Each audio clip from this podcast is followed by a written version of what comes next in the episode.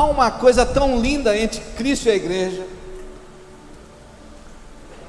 que é a igreja é a noiva de Cristo, ela tem que, a Bíblia diz, o apóstolo Paulo diz na carta aos Efésios, que ela tem que se apresentar santa, irrepreensível, imaculada, toda preparada para estar diante do seu, do seu rei, do seu criador, do seu Senhor. Cristo se apresenta como noivo da igreja. Se nós entendemos o princípio de toda a criação, desde o princípio que o casamento, a união do homem e da mulher, ela é algo constituído por Deus. É um plano de Deus na vida do homem. Se nós entendemos que isso é projeto de Deus, que a família é um projeto de Deus, nós entendemos que a família aqui que nós vivemos, entre nós e Cristo, também é projeto de Deus, está dentro do propósito original de Deus. Olha o que diz aqui em Efésios capítulo 5. Não precisa abrir, vou ler rapidinho aqui. Marido, amai a vossa esposa, como também Cristo amou a igreja e a si mesmo se entregou por ela, para a santificar purificando-a com a lavagem de água, da água pela palavra, para apresentar-se a si mesmo igreja gloriosa, sem mácula ou ruga ou coisa semelhante, mas santa e irrepreensível. Santa e irrepreensível. Quando Jesus, quando Senhor, quando Deus criou o homem,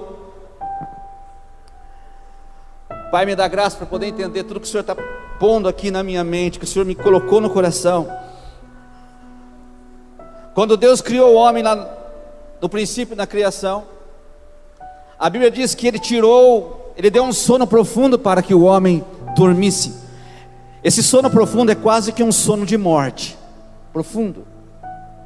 Ele anestesiou totalmente Adão para tirar da costela de Adão uma mulher e quando Adão acorda desse sono profundo, ele olha para a mulher que Deus tinha tirado e formado da sua costela de parte, ele diz: Essa agora é carne, é osso dos meus ossos e carne da minha carne. É uma junção, é algo que completa o outro. Eu e minha esposa, nós completamos. Você que é casado com a sua esposa, você completa um ao outro. O jovem, quando Deus te der a sua esposa, Deus não vai te dar qualquer uma pessoa. Deus não vai te dar qualquer um moço, nem qualquer uma moça. Ele vai te dar algo que complete você, porque para isso é o, esse é o projeto, é o plano de Deus, que, é que todos se completem, que há uma junção completa, uma conexão completa e íntegra entre todos.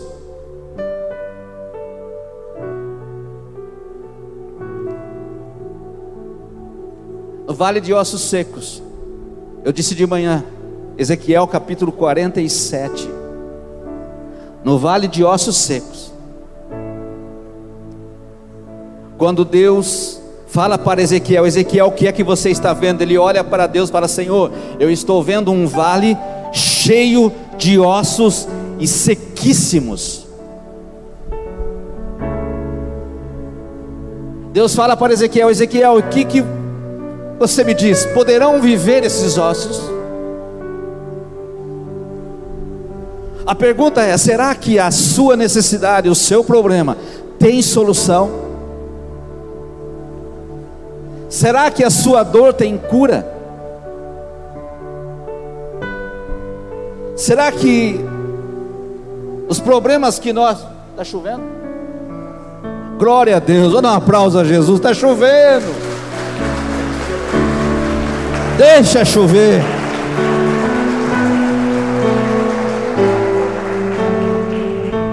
E Ezequiel olha e fala: Senhor, o Senhor sabe. E Ezequiel, Deus fala para Ezequiel: então comece a profetizar. Por que, que nós estamos perdidos ainda olhando para algo, para alguma situação, falando assim: meu Deus, e essa situação, Deus, o que eu vou fazer com ela? E Deus olha para você e fala assim: Filho, eu tenho te ensinado. comece a profetizar. Porque tudo que o diabo vai colocar na nossa vida, o inimigo das nossas almas, o destruidor, aquele que quer ver, que veio para matar, roubar e destruir, tudo o que ele quer é fazer com que nós coloquemos na nossa mente que o nosso problema não tem solução, que a nossa família não tem mais ajuste, que a nossa causa está perdida, que os nossos filhos já foram para o brejo, que o, que o casamento já está totalmente comprometido, não há mais jeito, não há mais retorno. Tudo o que o diabo quer é, porque esse é o desejo dele: matar, roubar e destruir. Mas aquele que disse assim: Eu vim para que tenham vida e vida em abundância, diz: profetiza sobre essa necessidade, sobre esse problema, sobre essa angústia, sobre essa dor, porque agora é a hora de você ver o milagre acontecer. Às vezes nós falamos, Senhor, eu quero ver um milagre acontecer na minha vida. E nós vemos um milagre acontecer na vida do A, na vida do B, na vida do C, na vida do D. E nós estamos querendo um milagre. Deus está causando um momento para que Ele possa, para que nós possamos enxergar. Filho, eu faço milagre também em você. Eu faço milagre também na tua casa. Eu faço um milagre também na tua família. Eu faço um milagre também no teu filho. Eu faço um milagre também na tua esposa e no teu marido. Eu faço um milagre para todos aqueles que estão aflitos e procurando por um, porque eu sou aquele que resolve todas as coisas.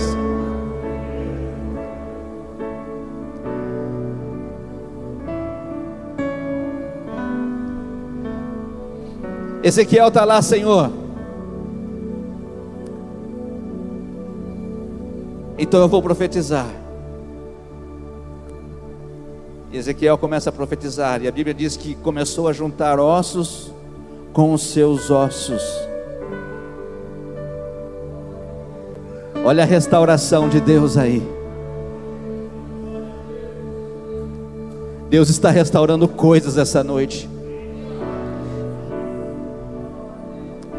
Irmãos, eu disse de manhã aqui: nós somos crentes remendados ou crentes restaurados? Restaurados.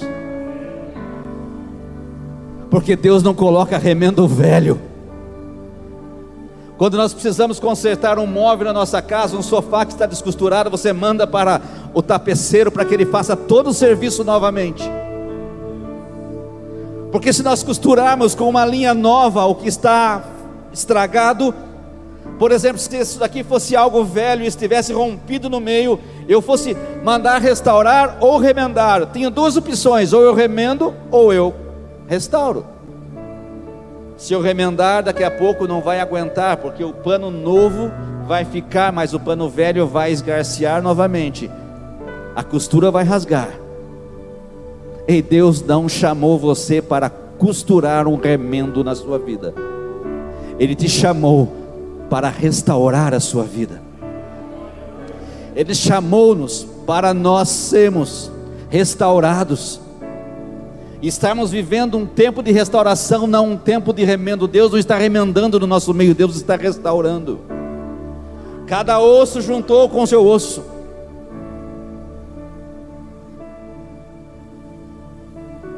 Às vezes nós precisamos entender que nós precisamos a começar a, a orar ao Senhor e clamar a Deus para que as coisas comecem a ser colocadas em ordem. Deus não vai abençoar a vida bagunçada de ninguém. Deus não vai abençoar a vida atrapalhada de ninguém. Primeiro, Ele vai limpar, tirar tudo que está atrapalhando, para começar a colocar novo, fazer novo e colocar você novamente num lugar aonde Ele possa te abençoar. Cada osso no seu osso. Depois que juntou os ossos, veio o que a Bíblia diz que veio os tendões, são os nervos.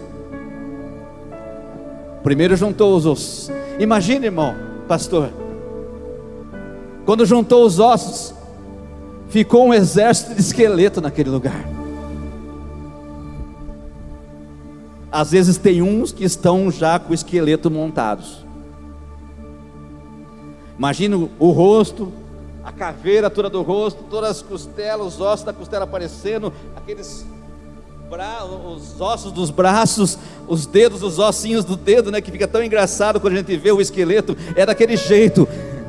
E Isaías Ezequiel começou a profetizar, ele começou, e quando a Bíblia diz que formou o osso, cada osso do seu osso, ficou aquele esqueleto, todo aquele monte de esqueleto, daqui a pouco começou a vir os tendões.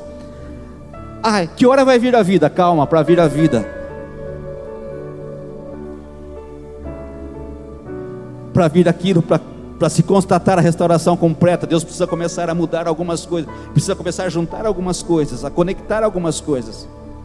Depois que juntou os ossos, juntou os tendões. Depois que juntou os tendões, diz a Bíblia, que Ezequiel continuou orando e profetizando, aí juntou carne. Depois que juntou carne, juntou pele. E depois que juntou pele, veio o sopro, o vento de Deus soprando naquele lugar. E a Bíblia diz que um grande exército se formou ali. Deus está formando um grande exército e está soprando nesse lugar sobre essas pessoas que estão sendo restauradas.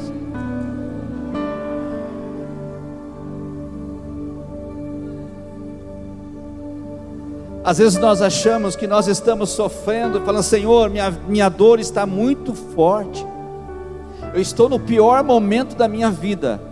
É verdade, mas saiba que o pior momento seu pode ser o melhor momento de Deus. O pior momento seu é o melhor momento de Deus. É pior para você, mas Deus olha do céu e fala: Ele está entendendo o que eu estou fazendo. Daqui a pouco, Deus começa a escutar. A pessoa no pior momento ele começa: Deus, por favor, tem misericórdia, tire essa dor. Está terrível, Deus. Deus olha para assim: Ei, que momento terrível seu, né? Para mim é um momento tão lindo, porque eu estou escutando você me clamar. Ah, Senhor, me ajuda porque estou passando por necessidade financeira. É um pior momento que o homem pode passar por situação financeira. Uma crise financeira é o pior momento do homem, mas para Deus não é o pior momento, é o melhor momento, porque é onde Ele está trabalhando, vendo que você está se quebrantando e sabendo que você só pode buscar em um lugar, em uma pessoa, e é nele, e você pode clamar por Ele, que Ele vai te ouvir, que Ele vai te receber, que Ele vai te olhar, olhar para você e falar: Filho, pode vir, porque eu vou te abraçar e não vou deixar você nessa situação. O pior momento nosso é o melhor momento que Deus preparou para nós chegarmos até Ele e sermos acolhidos por Ele e entendemos o que Ele está trabalhando em nós. O filho pródigo, qual foi o melhor, pior momento do filho pródigo? Ele recebe herança e vai embora. Ele gasta toda a sua herança, arruma um monte de amigos quando ele tinha dinheiro. Daqui a pouco ele se vê sem dinheiro, sem amigos, sem comida vai procurar trabalho, aonde ele vai procurar trabalho? Para quem cuida das pessoas que cuidam de porcos. Lucas capítulo 15. E ele chegando lá, ele pede para aqueles que são os donos dos porcos: deixe eu cuidar dos seus porcos, e por favor, deixe eu comer a comida que os porcos estão comendo, porque eu não tenho mais para onde ir, não tenho mais para onde correr, não tenho mais o que comer. Era o pior momento dele, mas o pai estava muito lá esperando, e quando o pai vê que ele está passando por esse pior momento, não era o pior momento do pai, para o pai era o melhor momento, porque o pai sabia que aquele momento difícil do filho era o momento que o filho ia voltar-se para o pai. Era o pior momento do filho pródigo, a hora que ele está comendo a comida de porcos. E Deus olha e fala: Não, esse é o melhor momento, filho. Eu estou te trazendo.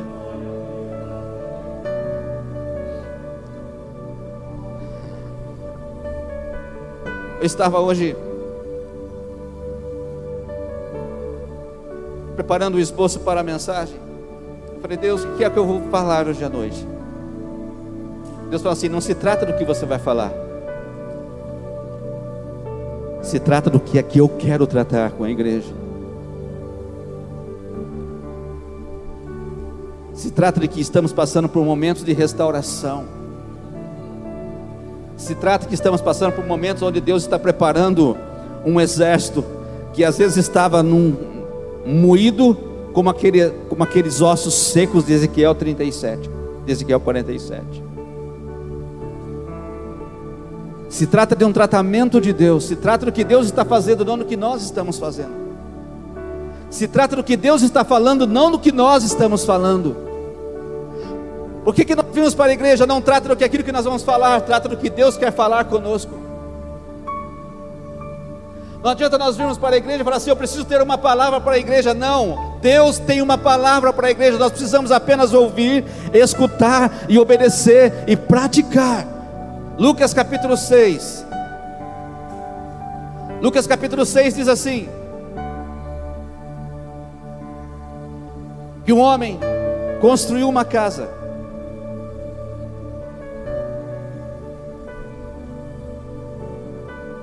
Mas ele construiu uma casa sobre areia. E veio o vento, veio a chuva, derrubou aquela casa, porque ela estava construída na areia. E Jesus fala assim: tinha um outro homem que construiu uma casa semelhante, mas construiu na rocha, no alicerce. Veio o mesmo vento, veio a mesma chuva, veio a mesma tempestade. A diferença é que quando aquela chuva, aquele vento, aquela tempestade bateu na casa que estava construída sobre a rocha, ela não desmoronou Por que, que nós olhamos, às vezes, vemos pessoas que estão desmoronando e outras que estão de pé? Pessoas que estão caminhando e outras que estão parando pela metade do caminho. E Jesus explica: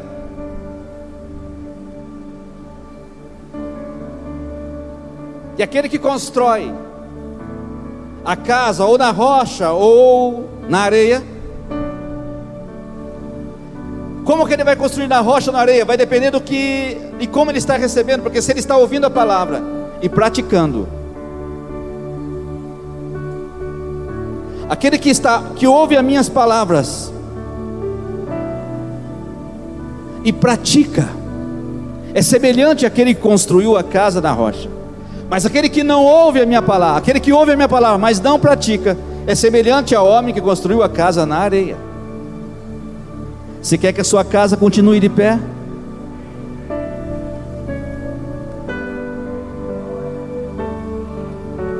Nossa casa só vai ficar de pé se ela estiver construída sobre uma rocha. Como que eu vou construir essa casa, pastor? Se eu estiver ouvindo e praticando. Se eu estiver ouvindo e praticando, porque não adianta, agora, mas não adianta só nós falarmos. E não adianta também nós só ouvirmos. Trata-se de ouvir e trata-se de praticar.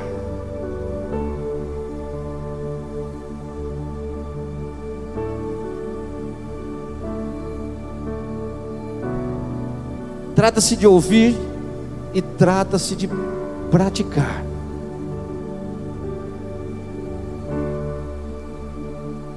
Abre sua Bíblia comigo agora, lá no livro de Ezequiel, capítulo 40.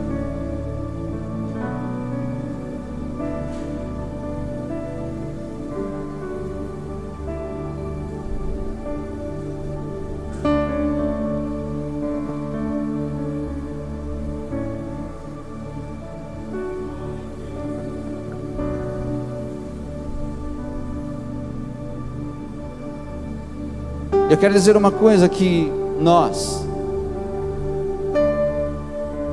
não podemos trabalhar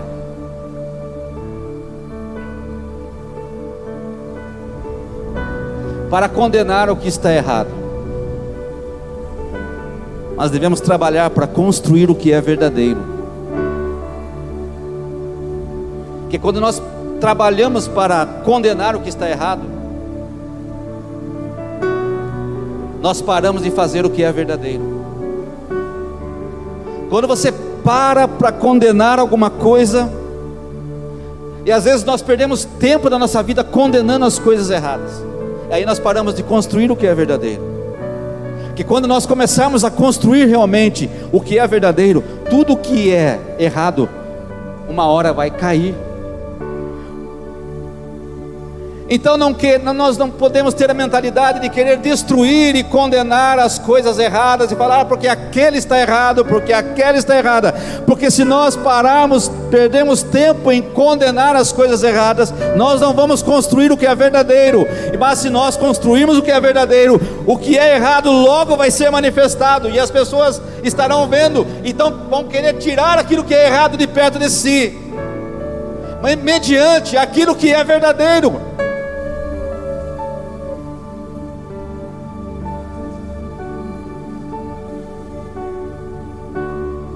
Ezequiel capítulo 40.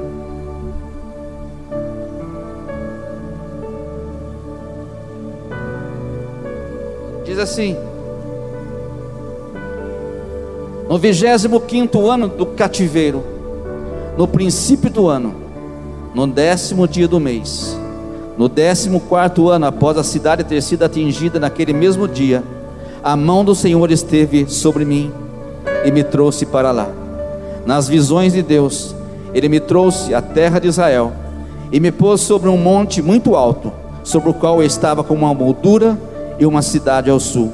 E ele me levou para lá, e eis que ali havia um homem cuja aparência era como aparência de bronze, com uma linha de linho na sua mão e uma cana de medir, e estava ao pé do portão.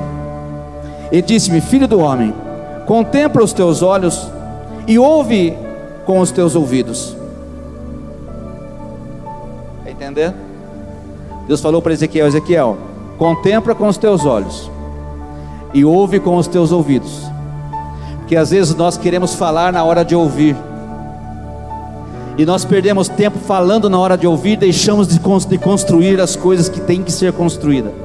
Então Deus primeiro chama a atenção de Ezequiel: Ezequiel, está vendo? Ezequiel olha e vê um homem que tinha uma, uma trena na mão, uma trena para medir e fala: Ezequiel, agora você olhe com os teus olhos e ouve com os teus ouvidos, e põe o teu coração sobre tudo quanto eu vou te mostrar, porque para o que eu pudesse, para porque para que eu pudesse mostrá-lo a ti, é que faz, é que fosse trazido aqui. Declara tudo o que viste a casa de Israel. Deus chamou Ezequiel para mostrar algo. Ele estava no 25 ano do cativeiro. 70 anos de cativeiro na Babilônia, no 25 ano, Ezequiel viveu exatamente nessa época. Deus levanta um profeta no meio do cativeiro. Por que, que Deus não vai levar você, levantar você como um profeta nessa situação difícil que você está?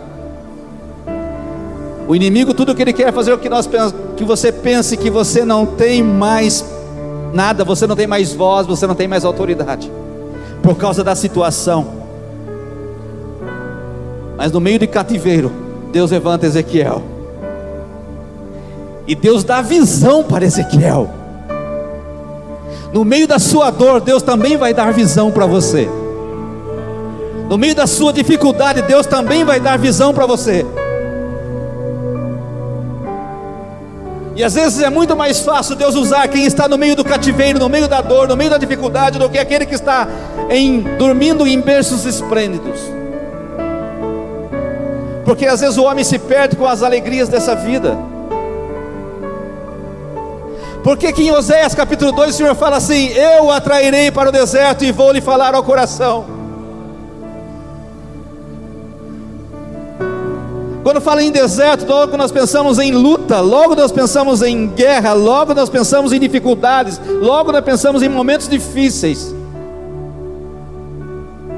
Sim, mas deserto, irmão, olha como às vezes a coisa negativa sempre sobressai sobre as positivas. Quando falamos em deserto, fala, ah, estou passando por luta, estou no deserto. Mas quando se fala em deserto, fala sobre derrotar Satanás. Quando se fala em deserto, fala em Deus vir suprir a sua necessidade da fartura na hora que você está mais carente. Na hora da fome, os anjos vêm e te servem. Na hora do deserto, você vence pela palavra. Na hora do deserto, Deus fala ao seu coração.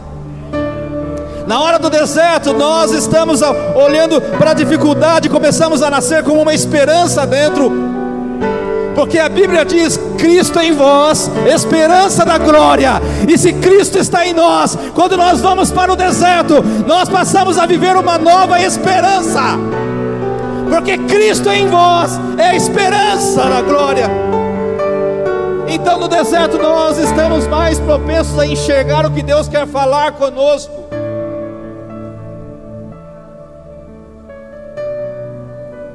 Existe muito crente falando assim: eu não posso, não quero, não, eu tenho medo de ir para o deserto. Não, você devia soltar rojão a hora que você for para o deserto. Oséias, o Senhor diz para Oséias: Oséias, diga para Israel, para o meu povo, que eu vou atrair eles para o deserto. Mas quando eles chegarem no deserto, Oséias, eu vou falar ao coração deles.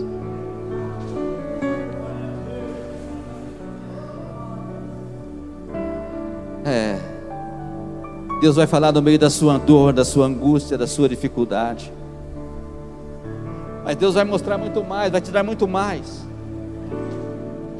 Então Deus fala: por isso você foi trazido aqui, e você vai declarar para a casa de Israel tudo o que você está vendo. Sabe por que Deus separou você para um tempo de restauração? Para você declarar a todas as pessoas o que você está vendo e o que Deus está fazendo. Porque não se trata aqui do que está sendo feito, se trata de quem está fazendo.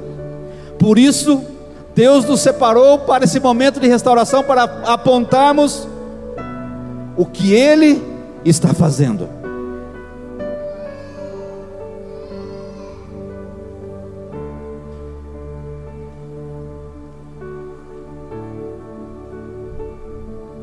Vira a página, vamos lá em Ezequiel capítulo 43, um pouquinho para frente, verso 10.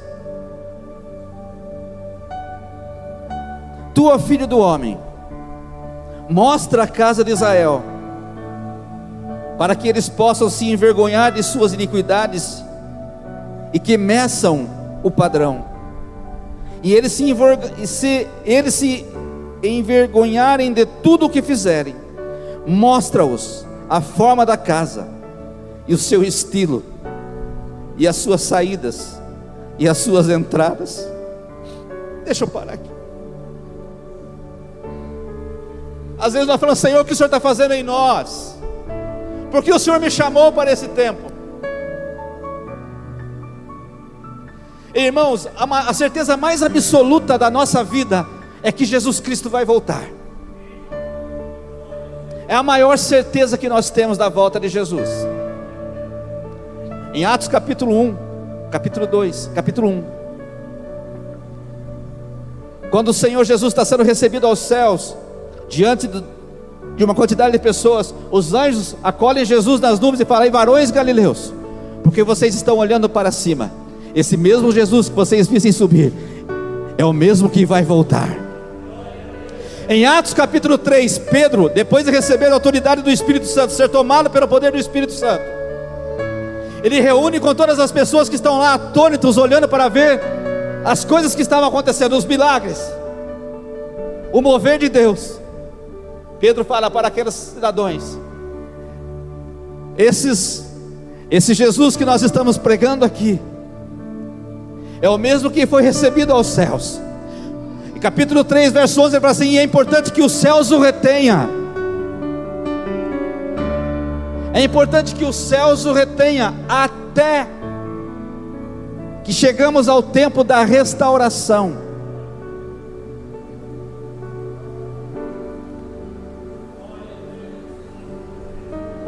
Jesus está retido no céu, ainda não. Jesus está para voltar, está para voltar, é a certeza mais absoluta que nós temos. E sabe qual é o tempo dessa volta? É o tempo da restauração da igreja. Ele não vai vir buscar uma igreja remendada, ele vai vir buscar uma igreja restaurada. E nós estamos nesse tempo de restauração, irmãos. O que Deus está movendo não só aqui na nossa igreja, não está movendo só na igreja 100% família, mas está movendo em vários lugares da face da terra, não só no Brasil, mas no mundo. É um projeto, é um tempo de restauração, onde está tirando, mostrando o que está podre, o que está errado, mostrando o que está errado, mas às vezes nós estamos atrapalhando até. querendo apontar e falar: Deus, olha, olha pessoas, vocês estão enxergando essas coisas erradas. Não, não perca tempo em apontar as coisas erradas. Construa o que é verdadeiro, porque você foi chamado para um tempo de restauração. E quem é restaurado vai construir o que é verdadeiro. E quando o verdadeiro estiver totalmente construído, as coisas erradas vão cair. E quando cair por si própria, aí então, a volta do Senhor Ezequiel recebe uma visão e fala, Deus fala assim: Ezequiel, você vai mostrar para a casa de Israel. E Deus dá as medidas, olha aqui.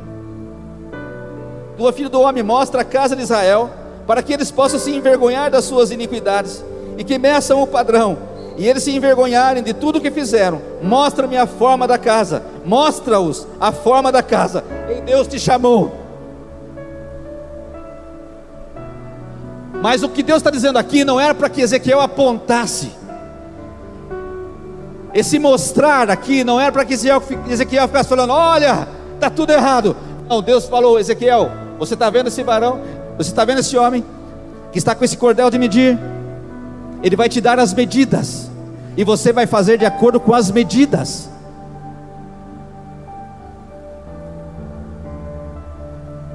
Deus nos chamou para fazer de acordo com as medidas que quando nós fizermos de acordo com as medidas dele, aí nós vamos pegar o que está certo e mostrar o que está certo. Não adianta mostrar o que está errado se nós não fizermos o que é certo. Primeiro precisamos construir o que é certo, para depois o erro seja mostrado. E a Bíblia diz que Deus fala para Ezequiel, então você vai fazer isso e todas as suas ordenanças, e todas as suas formas, e todas as suas leis, e escreve isto à vista deles, para que eles possam guardar toda a sua forma, e todas as suas ordenanças, e as cumpram. Ei, as pessoas que estão fazendo as coisas erradas só vão poder cumprir as coisas certas, quando elas começarem a enxergar o que é certo. Eu tenho convicção que Deus nos mostrou a construção das coisas certas.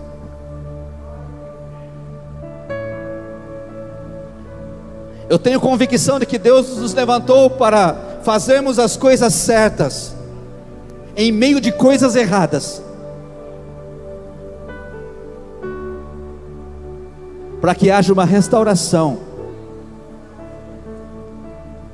Infelizmente, tem gente que quer continuar sendo remendado.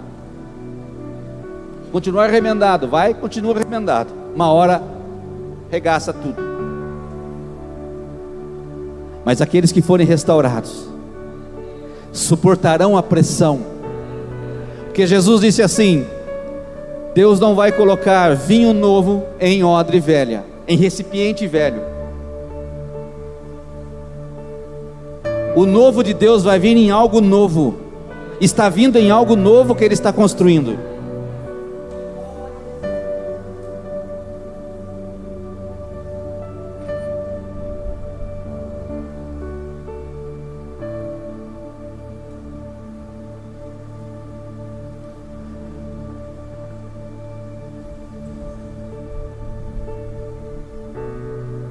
Quando Deus fala para Ezequiel: Ezequiel, essas são as medidas. E se você ler o capítulo 40, 41, 42 e 43 em casa de Ezequiel, você vai ver que Deus dá as medidas. Como vai reconstruir o templo, como vai reconstruir os muros, como vai ser colocadas as janelas, como vai ser levantado, como vai ser feito isso, como vai ser feito aquilo. Deus está dando um projeto nas mãos de Ezequiel. Por que, que eu estou falando sobre um projeto nas mãos do profeta? Essa semana Deus me deu uma palavra. Eu te dou uma planta na sua mão, que eu desenhei.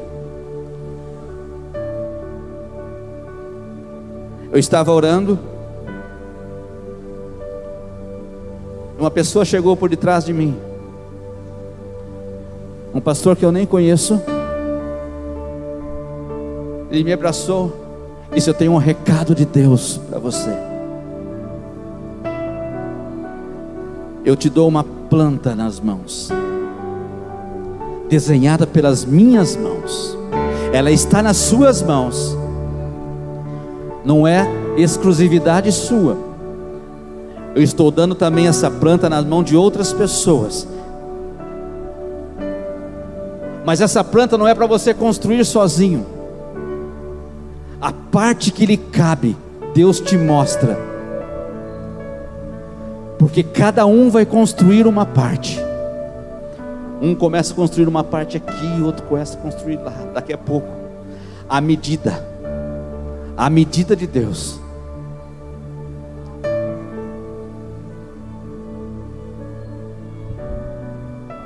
Não somos, a planta está nas nossas mãos. Só que não foi feita pelas nossas mãos, feita pelas mãos dele.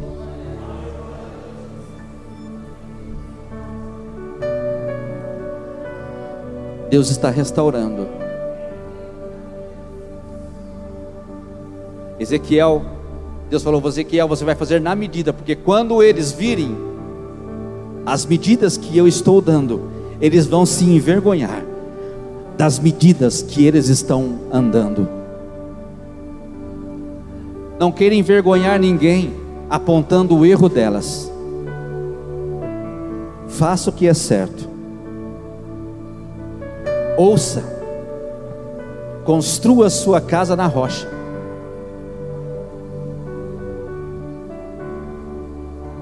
Construa para que você permaneça de pé num tempo de restauração.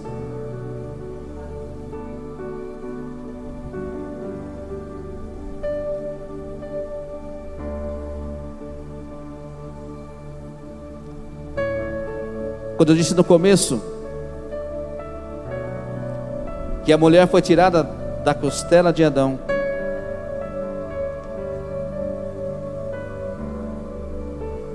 Deus estava estabelecendo uma família.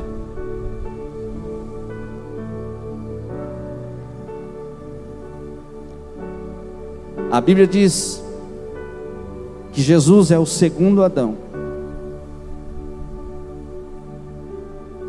A mulher que representa a igreja foi tirada de dentro do marido.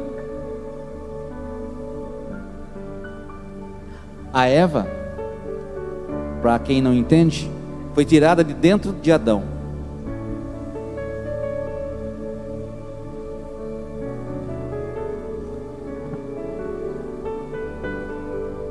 Deus deu um profundo sono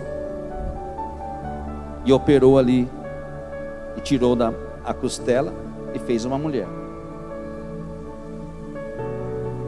Eu quero dizer com isso que que nós, como igreja, Somos essa parte da família que fomos tirada de dentro dele. A igreja não é algo comum. Você não é algo comum. Você foi tirado de dentro dele, assim como a Eva foi tirada de dentro de Adão. Deus levantou uma igreja para si e essa igreja foi tirada de dentro dele, em Efésios capítulo 5, ali no começo, que diz que o marido é a cabeça da igreja, assim como Cristo é a cabeça, o marido é a cabeça da mulher, assim como Cristo é a cabeça da igreja, que, que morreu por ela e se entregou por ela.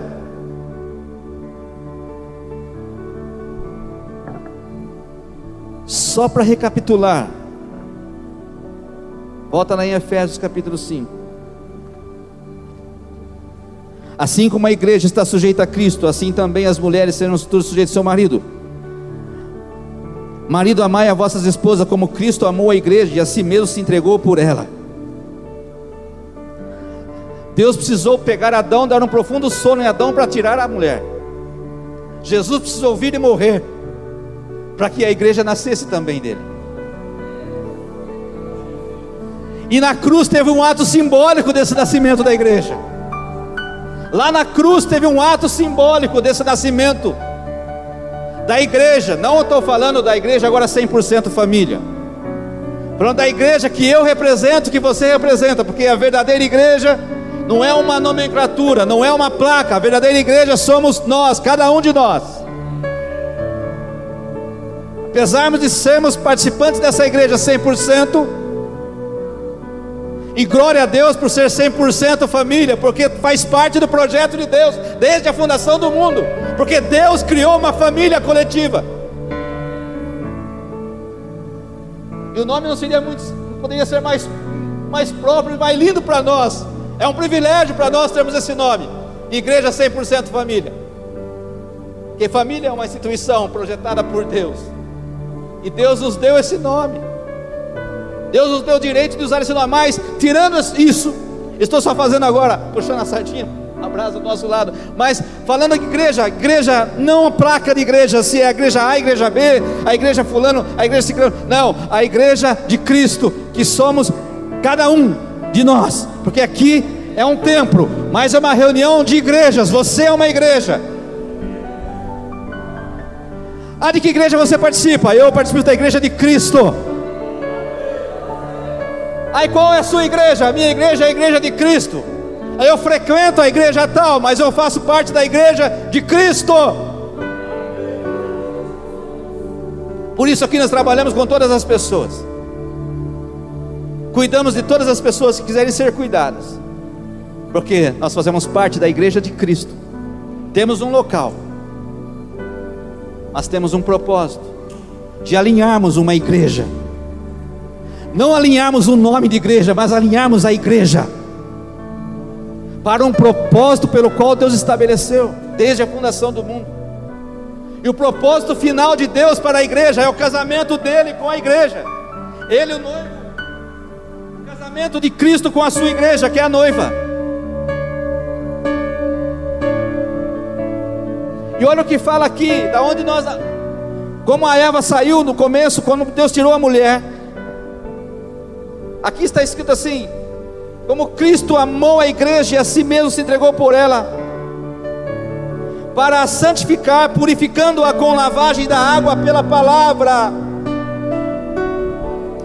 quando Jesus estava na cruz, os soldados foram com uma, com uma lança e cutucaram o lado de Jesus. Do lado. Aonde é o lado? Aonde fica a costela. E a Bíblia diz que saiu água quando furaram a o lado de Jesus. Do lado onde fica a costela. Isso se diz alguma coisa? O nascimento da noiva. O nascimento da verdadeira igreja. E quando sai água, e a Bíblia diz que saiu água. E lá fala nos evangelhos que saiu água quando eles furaram. Quando saiu água de dentro de Jesus, estava querendo dizer o que? A igreja está nascendo. Porque é pela purificação da água, diz aqui, para santificar, purificando-a com lavagem da água, assim como ele se entregou por ela, para que ela fosse santa, irrepreensível pela purificação da água. A igreja nasce de Cristo, assim como a mulher nasceu de Adão. A igreja nasce de Cristo. Então não pode existir igreja que não nasça de Cristo. Se a igreja nasceu de Cristo, você nasceu de Cristo. Você nasceu de Cristo, eu nasci de Cristo. As pessoas vão falar para você, Ei, você é um, um, um malandro, você é um, um, é um rebelde, você é um o que lá? Não, eu nasci de Cristo e sou purificado por Ele. Nós nascemos de Cristo. Ah, você vai naquele lugar, aonde é? É no lugar que nasceu de Cristo. Porque aqui houve a mesma conexão que houve lá no Éden, osso com osso, carne com carne, nevo com nevo e espírito de vida soprando para todo lado, formando um exército.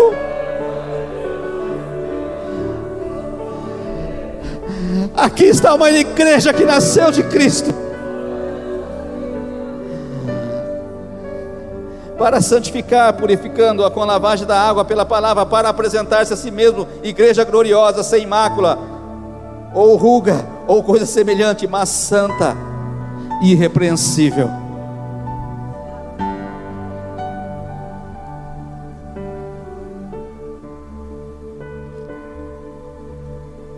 Ah, mas a minha vida, pastor. Eu ainda estou fazendo coisas que não podia fazer. Eu ainda estou bebendo. Eu ainda estou fumando. Eu ainda estou fazendo algumas coisas que que eu sei que está errado. Mas para isso, a Bíblia diz que o sangue de Jesus veio para te purificar, para te remir, para te posicionar como igreja viva, santa e irrepreensível. Então não tenha nada que Deus não possa fazer por você. Não tenha vida que Deus não possa mudar. Tem gente que pode dizer, eu encontro com gente que já, eu já encontrei gente que falou, pastor, eu matei uma pessoa.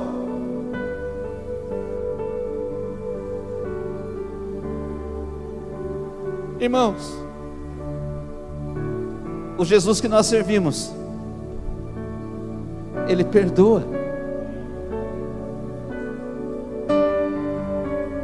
Porque não existe peso que Ele não possa aliviar, não existe culpa que Ele não possa tirar.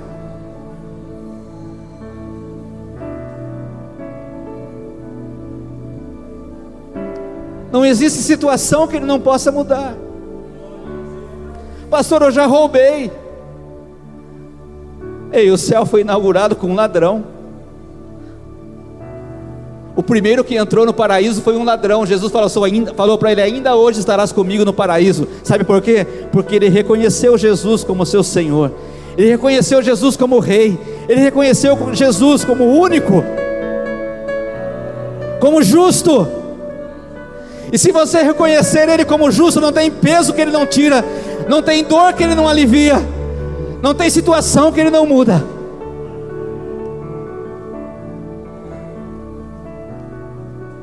Que quando nós conhecemos Ele, nós passamos a nascer de novo.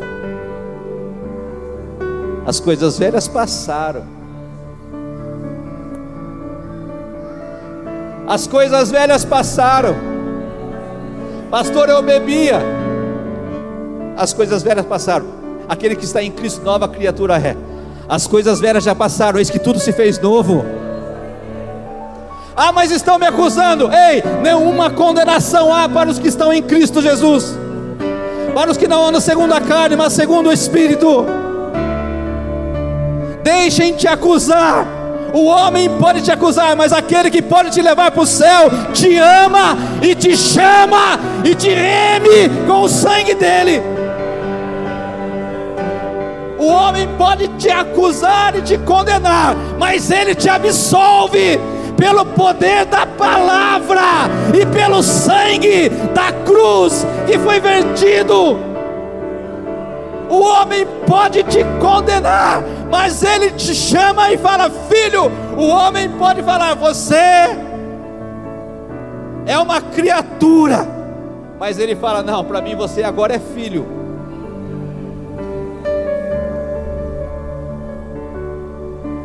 Nenhuma condenação há para os que estão em Cristo. Romanos 8, 1. Nada pode te acusar. Tem gente que está sofrendo por algo do passado. E às vezes o diabo vem e quer colocar alguma coisa para assim: olha, o seu passado te condena, mas o meu Jesus me absolve.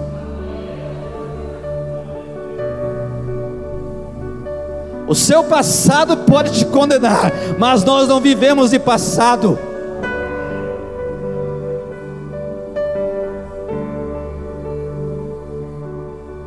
Nós vivemos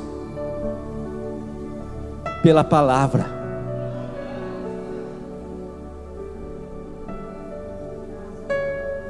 Nenhuma condenação.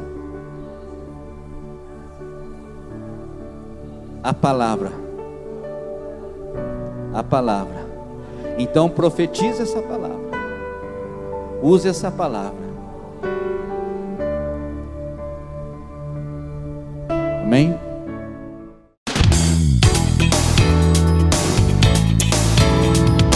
Você acabou de ouvir mais uma mensagem ministrada em nossa casa. Igreja 100% Família. Acompanhe as nossas redes sociais e fique por dentro de todas as novidades.